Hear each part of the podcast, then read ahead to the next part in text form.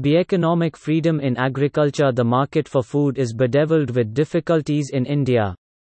The recent announcements are an important beginning in solving these problems.